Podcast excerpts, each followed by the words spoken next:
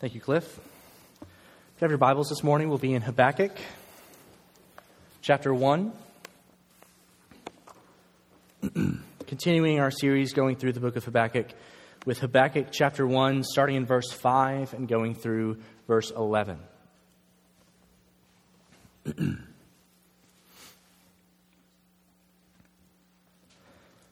Look among the nations and see, wonder and be astounded. For I am doing a work in your days that you would not believe if told. For behold, I am raising up the Chaldeans, that bitter and hasty nation, who march through the breadth of the earth to seize dwellings not their own. They are dreaded and fearsome. Their justice and dignity go forth from themselves. Their horses are swifter than leopards, more fierce than the evening wolves. Their horsemen press proudly on. Their horsemen come from afar they fly like an eagle, swift to devour.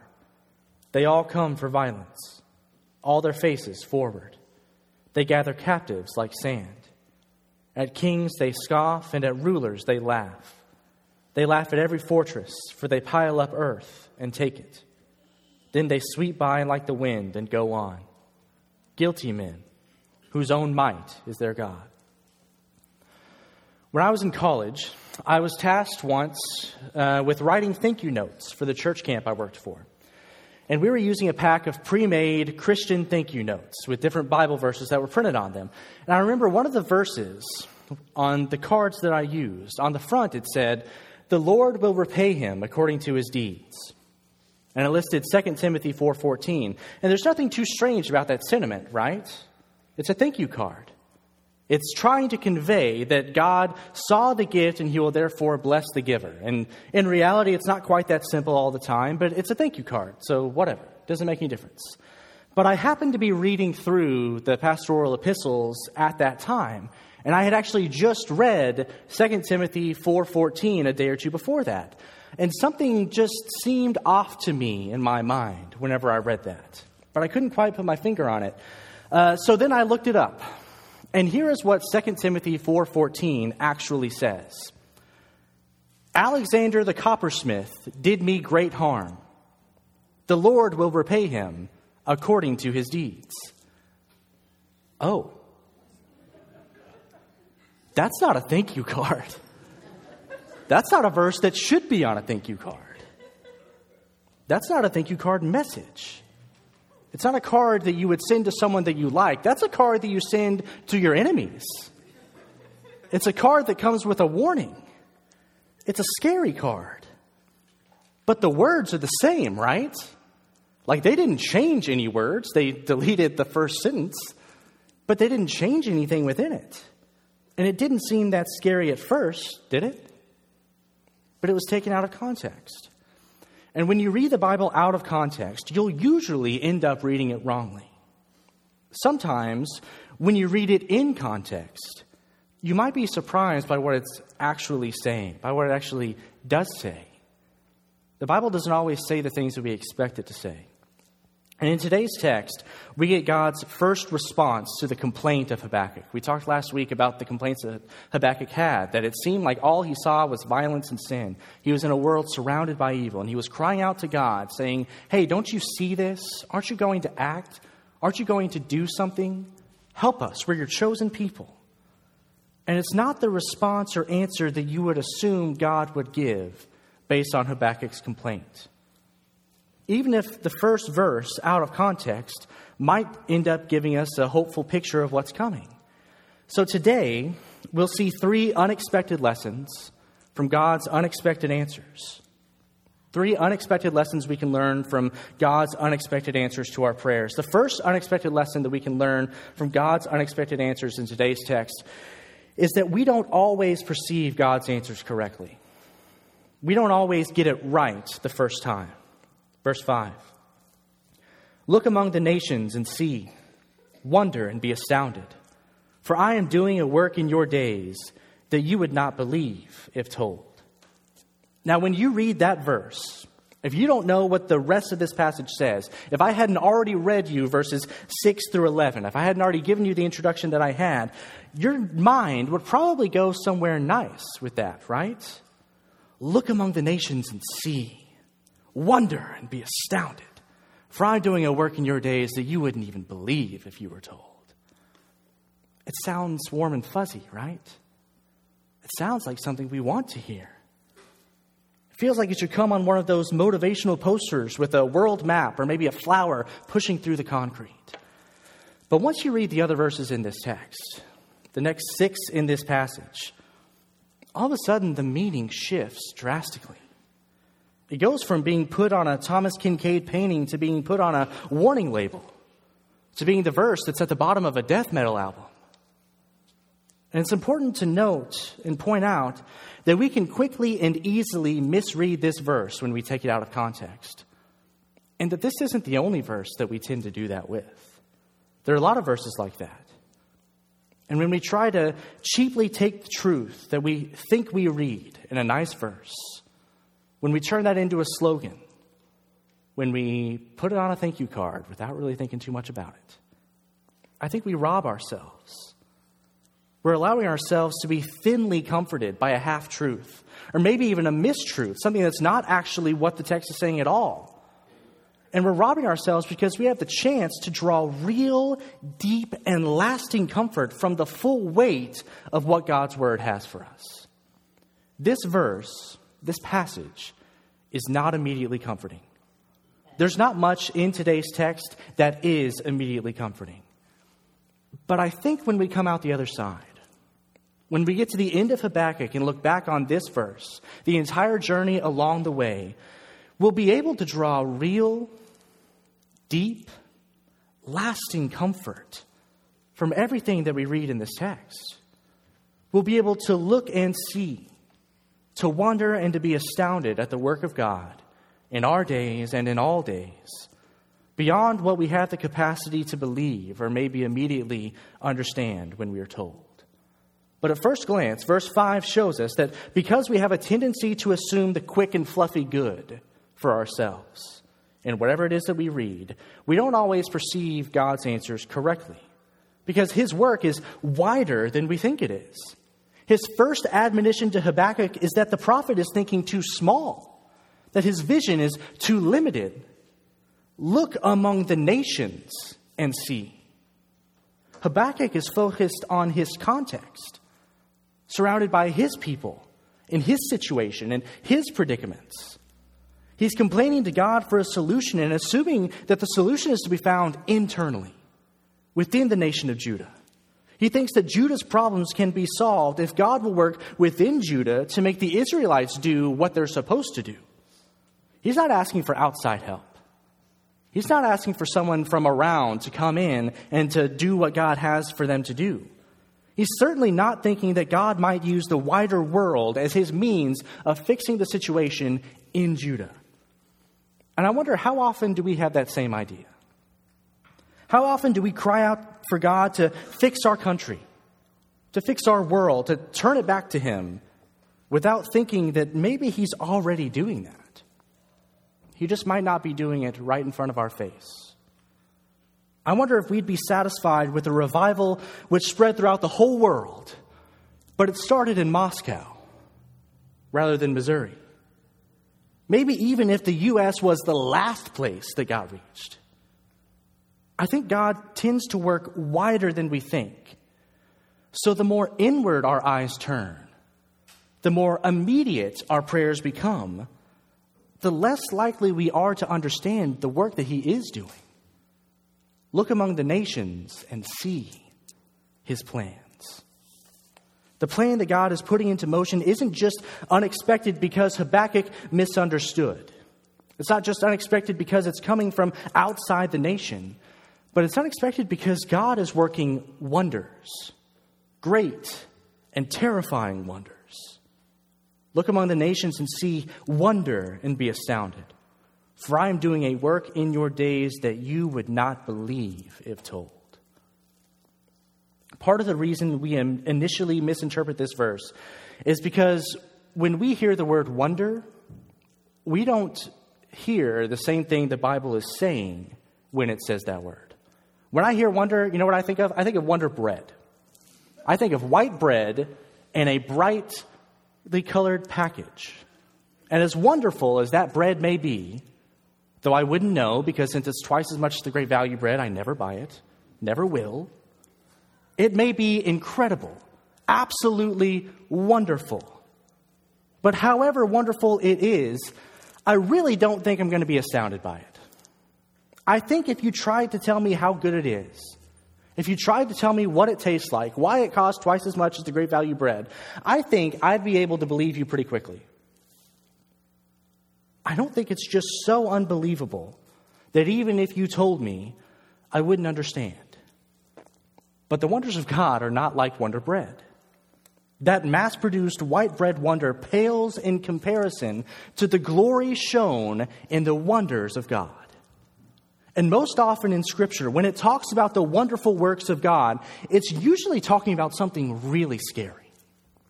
It's talking about something that astounds us by how wonderful and magnificent God is, that His power is able to enact such a great and terrifying wonder as it is that we see. Consider the Exodus. Exodus 3, verses 19 and 20 says this But I know that the king of Egypt will not let you go unless compelled by a mighty hand. So I will stretch out my hand and strike Egypt with all the wonders that I will do in it. After that, he will let you go. This is God talking to Moses before he goes to tell Pharaoh to let God's people go. So, the wonders God is talking about in this verse, in this passage here in Exodus, are the 10 plagues he's about to send to Egypt.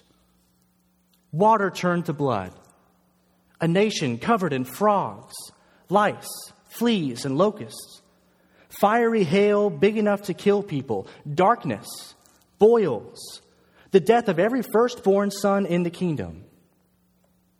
These are the wonders of the Lord that that verse is talking about.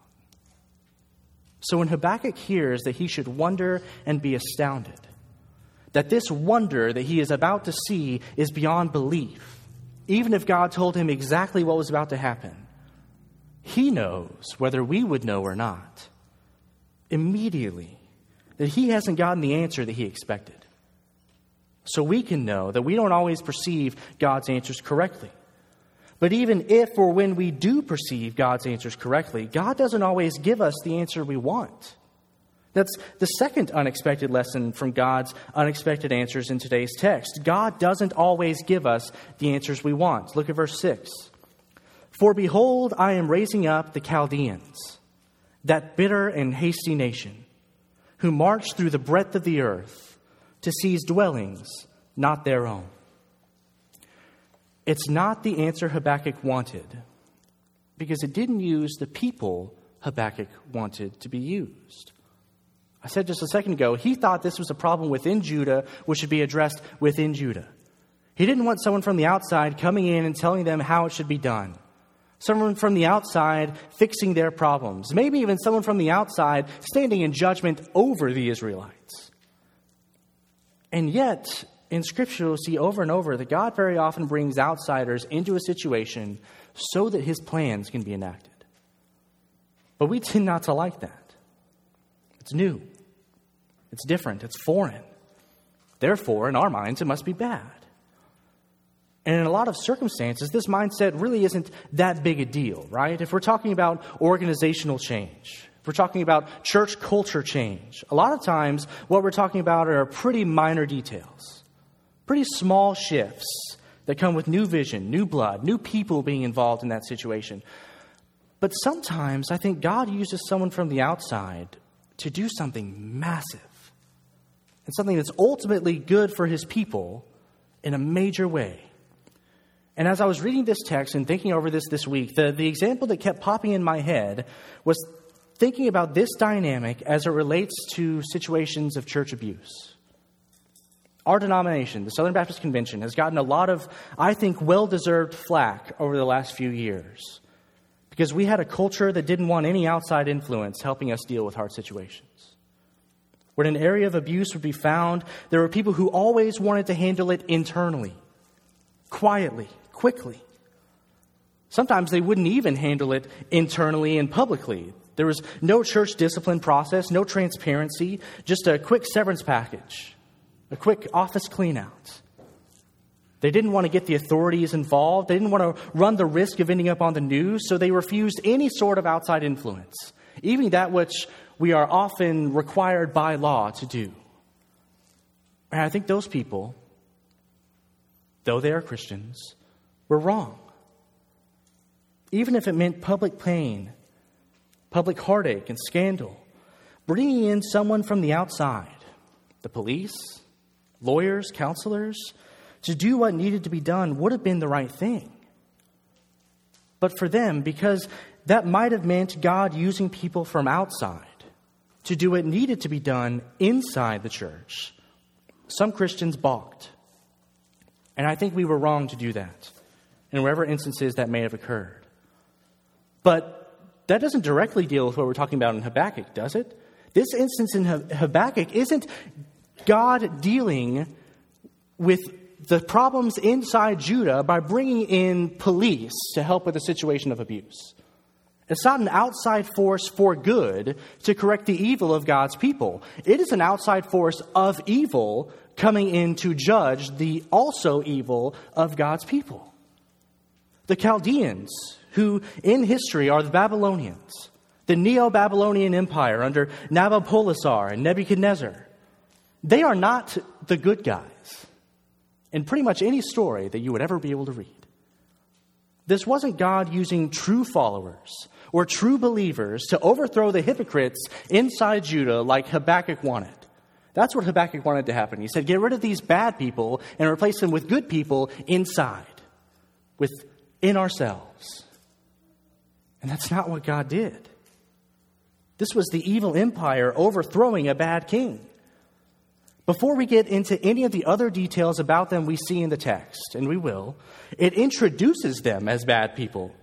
Behold, I am raising up the Chaldeans, that bitter and hasty nation. That is not an endearing description. It's not a good flavor combination. You hear sweet and salty and you think, mmm, that sounds good. Bitter and hasty, that's not what you want. Zero out of 10. I would not recommend that. God immediately clues us in that these are not good people. This isn't the cavalry coming in to save the day. And Habakkuk can't imagine how this could possibly go well.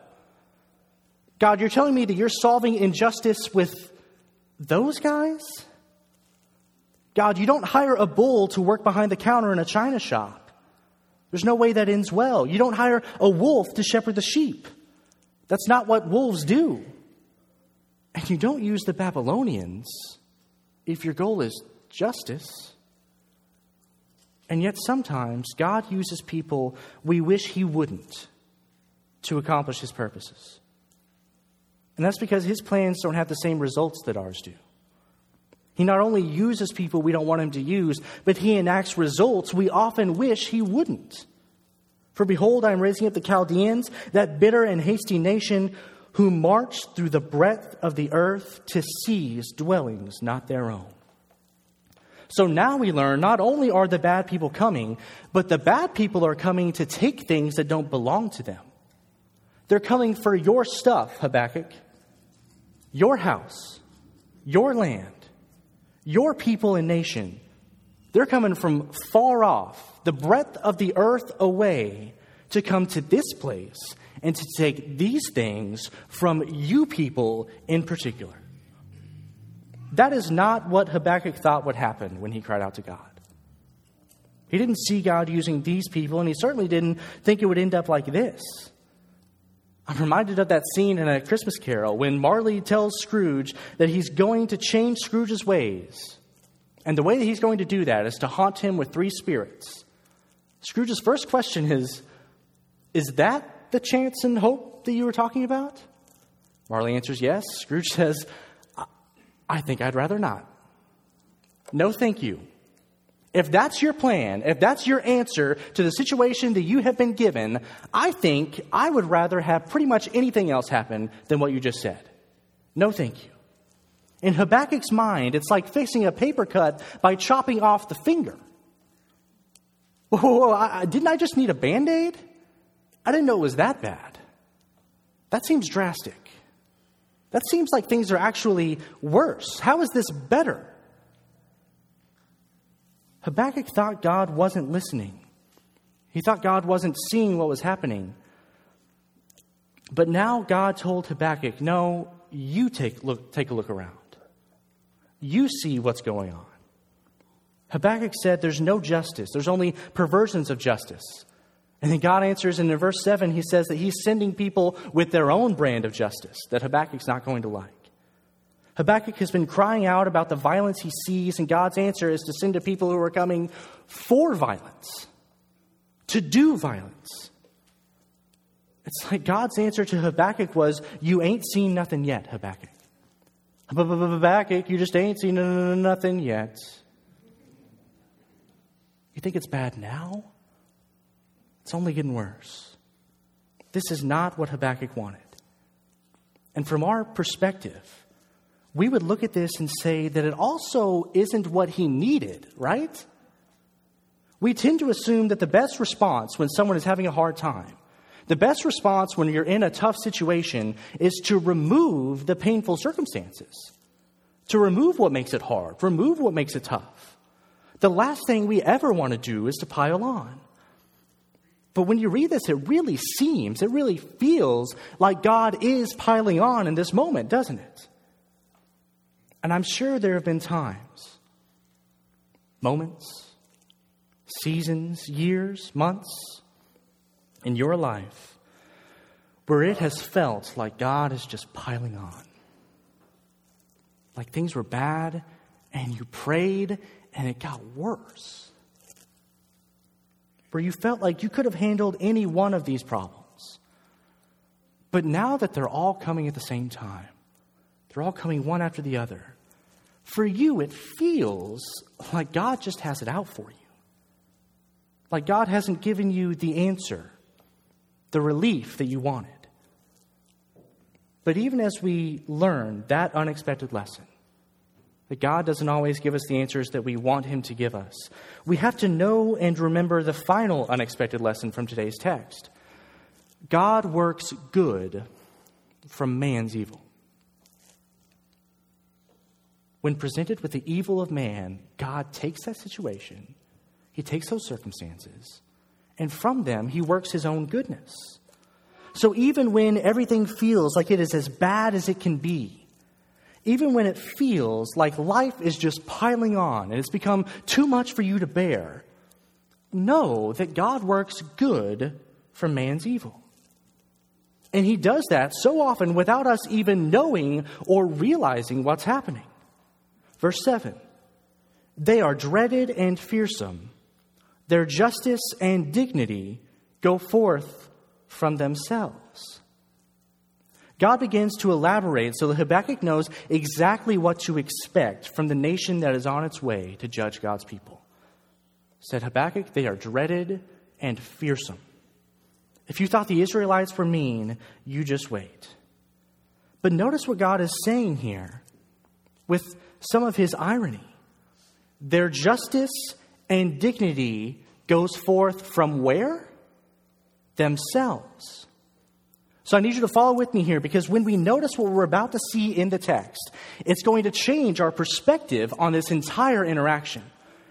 God is saying to Habakkuk, He is telling him that God is going to bring about justice, that God is going to answer the complaints of Habakkuk by sending to them the Chaldeans, a bitter, hasty, dreaded, and fearsome people. And that bitter, hasty, dreaded, and fearsome people have their own brand of justice.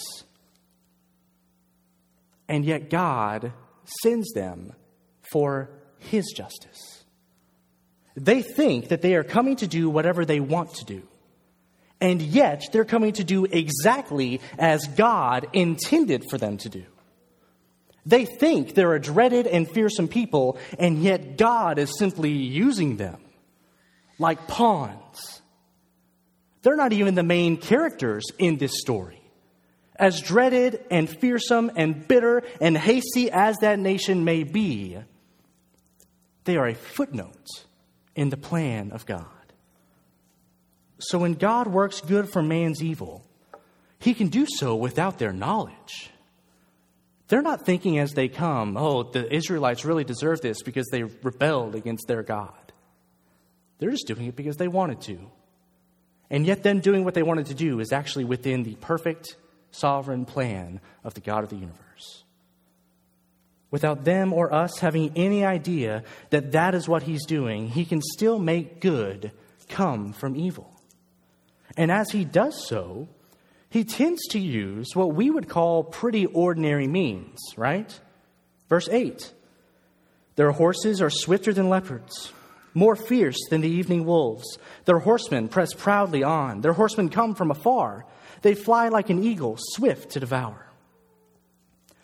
When we talk or joke about the judgment of God, which is probably something we shouldn't be doing whenever we think about it, but how do we tend to characterize it when we do that?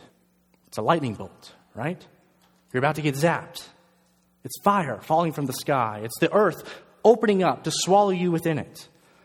But when the Babylonians come to judge and overthrow Judah, they won. Why? Because their horses were fast and fierce.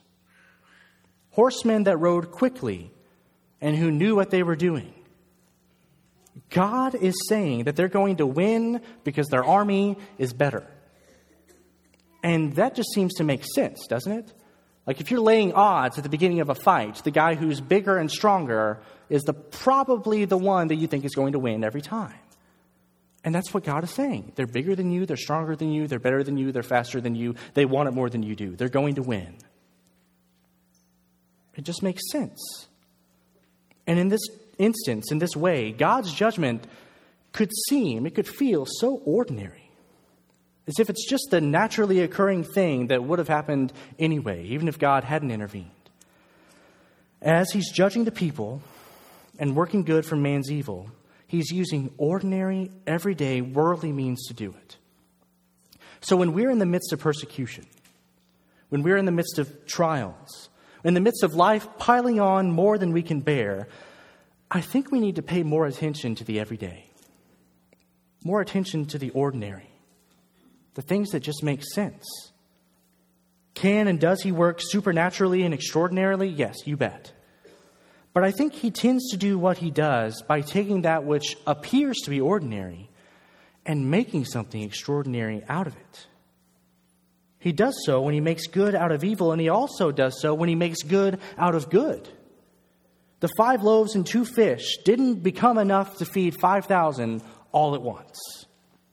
Sometimes we act like we really want God to sweep through with revival in our country, in our city, in our church. We want to see lost people saved. But what we mean by that a lot of times is that we actually want Him to do it extraordinarily and all at once. We want the Spirit to fall one Sunday and for thousands of people from all of Conway magically to show up, to hear the gospel, to flood the altars, to be saved, for us to immediately baptize them, and then we go out and we take the city for God. That's what we act like we want all the time. Like we want them to believe and get baptized, and that that is how we will know that revival has come because it came suddenly, all at once, magically, in a way that there's going to be a movie about it in like two or three years. That's what we so often want and think that that means that God is moving.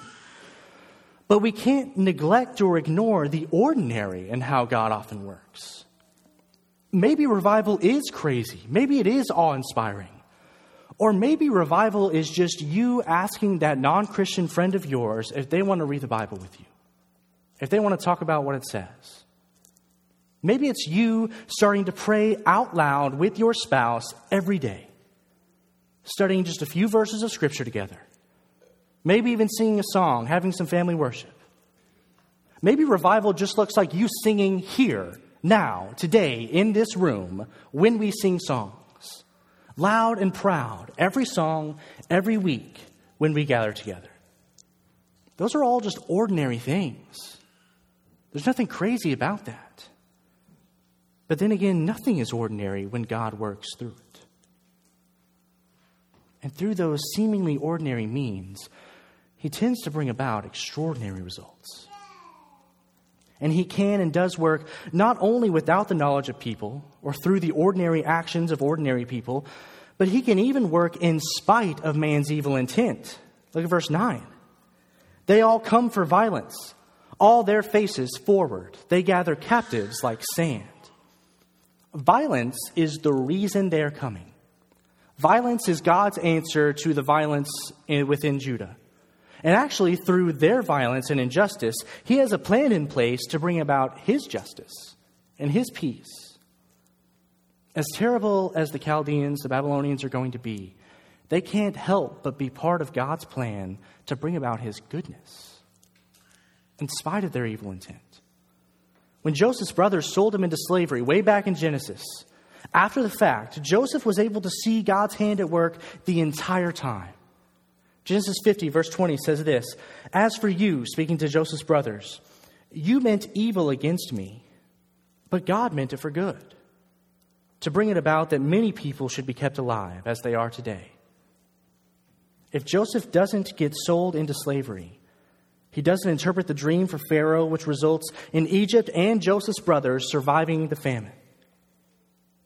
If they don't go to Egypt to survive, they don't get brought out in the Exodus.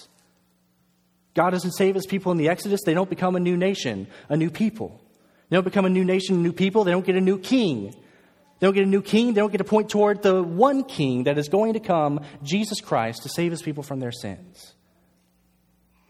Through the evil intent of Joseph's brothers, God enacted a plan through which good would happen not only immediately, but ultimately.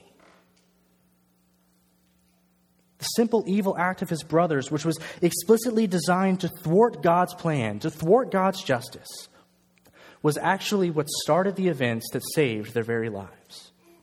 God can work good for man's evil in spite of man's evil intentions. And really, none of that should shock us because, well, He is God.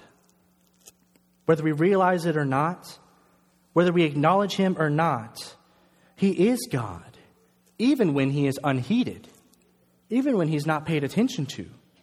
Verse 10 At kings they scoff, and at rulers they laugh. They laugh at every fortress, for they pile up earth and take it. Then they sweep by like the wind and go on. Guilty men, whose own might is their God. They scoff at kings, and yet they are footnotes in the plans of God. They laugh at rulers, and God rules over them. They may pile up earth and take it, but God formed the earth with the words from his mouth. As powerful as they may be, as quickly as they will come, as brutal as their power may appear, verse 11 tells us that they are potent but passing. Then they sweep by like the wind and go on. Guilty men whose own might is their God. They are coming. They're going to win. But then they're going to pass on like the wind. Even as God gives Habakkuk an unexpected answer to teach Habakkuk unexpected lessons, as he shows us that we don't always hear him correctly, that he doesn't always give us the answers we want, we can trust and know that God works good even out of the evil of men. And I think the best, the clearest, the most obvious example of this is the cross of Jesus Christ. An innocent man dying a death he didn't deserve really looks like an act of pure evil, doesn't it? And yet, through the evil of sinful men, God, without the knowledge of the Pharisees or Pilate or the devil, through worldly means, a trial and execution, in spite of their evil intent, even though they thought that this would put an end to Christ and his followers. Through that one single act, God is able to enact his perfect plan to save sinners from the ultimate consequences of our sins. The cross wasn't understood when God told us about it, when Jesus predicted it. A dead Messiah wasn't the result we would have planned or wanted. But God used that which appears to be evil to bring about his ultimate good. So, even in the midst of hard passages, of confusing plans, we can't forget the surpassing greatness and goodness of the ultimate plan of God found in the gospel of Jesus Christ. These verses, as dour and bleak as they may be, actually end on a note of hope. Then they sweep by like the wind and go on, guilty men whose own might is their God. The Babylonians are coming, and with them is going to come brutality and devastation. Things will get worse for Judah before they get better, but the Babylonians will sweep by like the wind and go on. The oppressors of God's people don't win the day, they don't have the final say. Violence and destruction isn't the last state of the people of God. And ultimately, the nail in their coffin, the way we know they won't ultimately triumph, is because their own might is their God. And in the face of the true God, of his power and might, the Babylonians don't stand a chance. So even though we haven't gotten to the true hope in Habakkuk yet, even though things within the text are about to go from bad to worse, and then from worse to worser, God shows us that He is still the one in charge. He is still able to promise something on the other side of every trial that we might face. So even when we get an unexpected answer, we can trust that we always know what to expect from God. Let's pray. God, thank you for this day. Thank you for all you've done for us, Lord. Thank you for the opportunity to be able to read your word with your people, to hear you speak to us through it. Help for us to know that you are good and to trust your plan, even in the midst of the unexpected answers we might receive. Help for us to continue to pray, to cry out, to continue to respond, even when you don't respond how we wish you would. Help for us to perceive your answers better, to trust them more clearly. Help for us to know that even when you don't give us the answer we wanted, you have given us the answer that we needed. The answer which leads to our good, even when we might not understand what that is or what it means. Help us. Help for us to see your work in places we don't expect it to be, from people we don't expect you to use. Help for us to wait and to trust, even in the waiting, that you work good out of man's evil.